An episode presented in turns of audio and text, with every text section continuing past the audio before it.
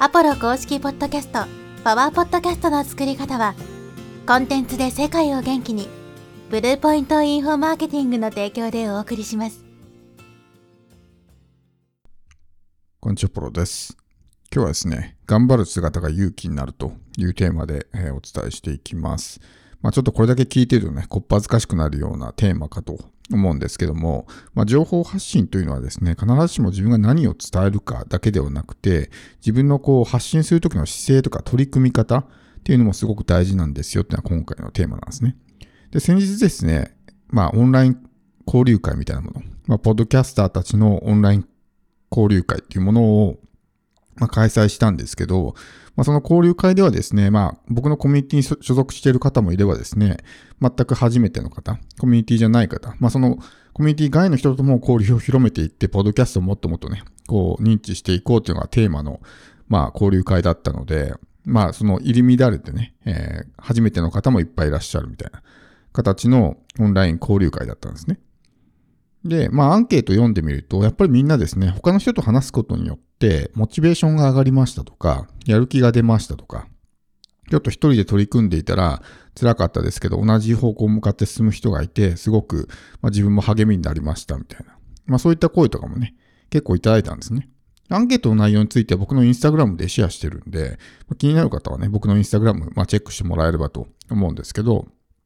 まあ、そういった形で、やっぱりこう他の人と交流して、なんかこう、エネルギーをもらうというか、っていうことってすごく大事だと思うんですね。オンラインビジネスってほとんどの人が一人で取り組んでるんで、やっぱりこう辛くなってしまう瞬間とかあるわけですね。なんか自分だけがうまくいってないような、そんな感覚に陥ってしまったりとかね。やっぱり周りはこう、ネットとか見るとね、みんなすごくこうキラキラしているような人が多いので、みんなすごくうまくいってんのに自分だけ全然ね、うまくいってないみたいな感じで辛くなってしまうことってあると思うんですよ。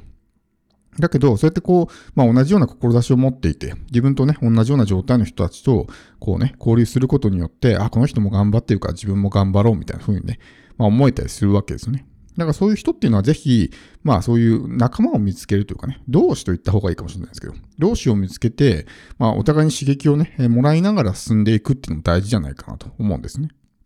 一人でできる人はね、まあ、それでもいいのかもしれないですけど、やっぱり一人でなかなかできないっていう人も多いと思うので、別に僕の交流会だけじゃなくて、他にもそういうね、まあコミュニティとかいっぱいあると思うんで、そういうとこに入って、まあ刺激をもらってやるっていうのはね、すごく大事なんじゃないかなと思うんですよ。僕自身も過去にですね、まあいろんな人の発信を見ていて、勇気をもらったことってのはいっぱいあるわけですね。全然うまくいってないとか、本当にボロボロとかね、ダメダメの状態だけど、まあひたすらこう一生懸命ね、情報発信をしているとか、っていう姿を見ると、なんか応援したくなったりとかね、自分自身がうまくいってない時だったら、あ、この人も頑張ってんだから自分も頑張ろうみたいな、そういう気持ちにさせてもらいたいとかね、まあそういった経験もあるんですね。でそれがやっぱり心を動かすわけですよ。このポッドキャストとかでもね、全然聞いてくれないやとかって思うかもしれないですけど、その全然聞いてくれてない中でも一生懸命発信をしていたら、どっかで誰かが見ていて、この人ね、なんかすごく一生懸命頑張ってるなっていうふうにね、思って、じゃあ自分も頑張ろうっていうふうにね、思ってもらえたりするわけですね。それも一つの価値なわけですよ。自分の話し方が下手くそでも、それでも頑張ってやってるみたいな。その姿が、まあ、相手のね、心を打つというか、感動につながったりするわけなんで、まあ、下手くそでもとにかくやってみるってのは大事ですし、まあそういうね、こう他人に心を動かすときにどうすればいいのかってことを考えたときに、やっぱりね、そういう、まあみんなで頑張ってる人同士で、こうお互いね、まあ自分のこの取り組み方とかで刺激し合ってね、上を目指していくみたいなことが大事なんじゃないかなと思うんですよ。でまあ僕のコミュニティにね、入っている人たちも、もう半分以上とかもう8割ぐらいの人が初めてポッドキャストをやる人ばっかりだったんですね。でも今ではもう立派にこう、普通に配信していてね、人によってチャンネル2つやってる人とかもいたりとか、本当にみんなゼロからスタートしてやってきたわけですけど、それってやっぱりおそらくですけど、みんな言ってくれるんですけど、横のつながりがあって、みんなすごくこう、なんだろうな、意識の高い人だったりとか、そういうお互いにね、励まし合ったりだとか、そういうことをしてくれる人が多いので、頑張れました、みたいなね。いい刺激を受けて頑張れました、みたいな人が多かったんで。まあ、あの、ポッドキャスト、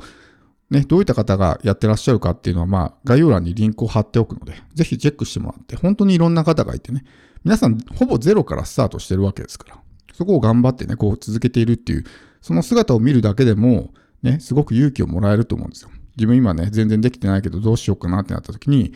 ね、僕も含め、まあそのね、コミュニティのメンバーの人も含め、みんなやっぱり最初はね、全然うまくいかないところからスタートしてる。何もないところからスタートして、当然、まあいいこともあれば、全然ね、こう、うまくいかないこともいっぱいあったと思うんですね。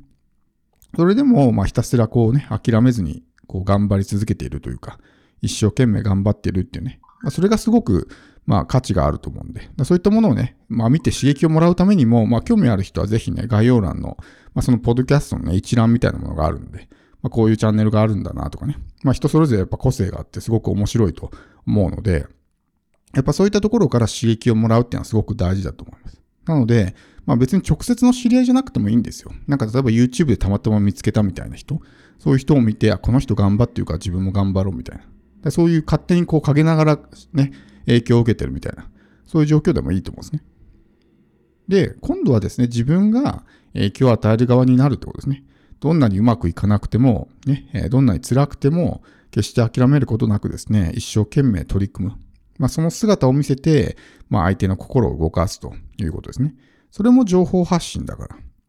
そういうふうにやってるとね、あ、この人頑張ってるなって思ってもらえると思うんですよ。だから自分もちょっと頑張ってみようかな、みたいなふうに思う。だからそ、そういったところを考えてやっていくっていうのがすごく大事だし、それがやっぱりファン化とかにつながると思うんですね。なので、こう、自分上手に喋れないからとかってね、えー、思うかもしれないですけど、上手に喋れない方が逆に良かったりするわけですね、そういうケースは。この人すごく話し方たどたどしいし、なんかおぼつかないしね。なんかよくあんまりこう、話し方もね、うまくないけども、すごく頑張ってるな、みたいな。もちろんそれで、何この人話下手くそだなってね、聞かなくなる人も当然いますよ。いますけど、やっぱり一定数とかね、どっかで誰かが見ていて、あ、この人すごい頑張ってるな、みたいな。風に思うこともあるわけですよ。僕もインスタグラムとかでたまたま見つけた投稿でね、まあ、お世辞にも上手とは言えないわけですよ。まあ、どちらかというと、下手くそというかね、の部類に入るような人がね、たまたま見かけたんですけど、でも一生懸命毎日のようにね、投稿していて、やっぱりなんか見ていてね、すごく応援したい気分になったし、まあ話してる内容も別にそんなね、大した内容じゃないですけど、でもやっぱりそういうのがね、まあ僕の心を打ったというか、あ、なんか頑張ってほしいな、みたいな、そういう気持ちになったわけですね。だからそれってやっぱその人だからこそできたことだと思うんですよ。その人がすごく上手に普通に当たり前にね、喋ってたら多分何にも思わなかったと思うし、そういう上手に喋れないからこそ、よし、頑張れみたいなね、感じになるわけだし。まあそれがね、最終的にこうビジネスにつながるかどうかは別としてもですね、やっぱそういうところでね、まあ刺激を与えるというか、まあそういうことも大事だと思うんですよ。で、やってるうちに上手になるから、それっていうのは。だから、上手に喋れないからやらないんじゃなくて、上手に喋れないからやらないと上手にならないんですね。なので、まあ、情報発信ができてない、止まっている人、なんか上手に喋れないからっていう人は、とにかく出してみればいいんですよ。ね。どうせそんな、後から消せばいいんだし、そんな。ね、こんな見せたくないって思うんだったら。最初はほとんど全然聞いてくれないんで、そのうちにまあとにかくね、下手くそなうちに、こう、誰も聞いてないうちにいっぱい練習しておくというか、っていうのが大事だと思いますし、あとはまあそういう、ちょっと心がね、えー、折れそうになったら、他の人のね、まあ刺激を受けるとか影響を受けるとか、まあコミュニティに入ってもいいし、あるいはそういう、まあ他の人のね、発信を見て自分も頑張ろうっていうふうにね、まあ勇気づけられるとか、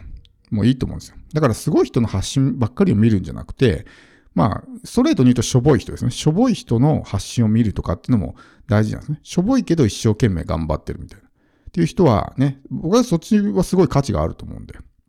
そういう人がいるから自分も頑張れるみたいな。自分がどん底の時って、なんかもっとどん底の人を見るとちょっと元気が出るじゃないですか。僕もそういう経験は何度もありますけど、まあ、芸能人とか有名人とかね、どん底に落ちちゃった人とか、そういう人を見ると、まあ、あの人に比べたらまた自分はマシだよなとかってね、思えたりとかするわけなんで。だから、それも一つね、まあ、誰かにこう、勇気を与えてるっていうふうに考えるんであれば、ものすごく価値のあることだから。僕たちがやっていることっていうのは、要するに、まあ、誰かの役に立つっていうために情報発信をしているわけなんで。何を話すかだけじゃなくて、最終的に相手にね、まあ、ポジティブな影響を与えることができたら、それって十分価値があることだと思うので、まあ、とにかくね、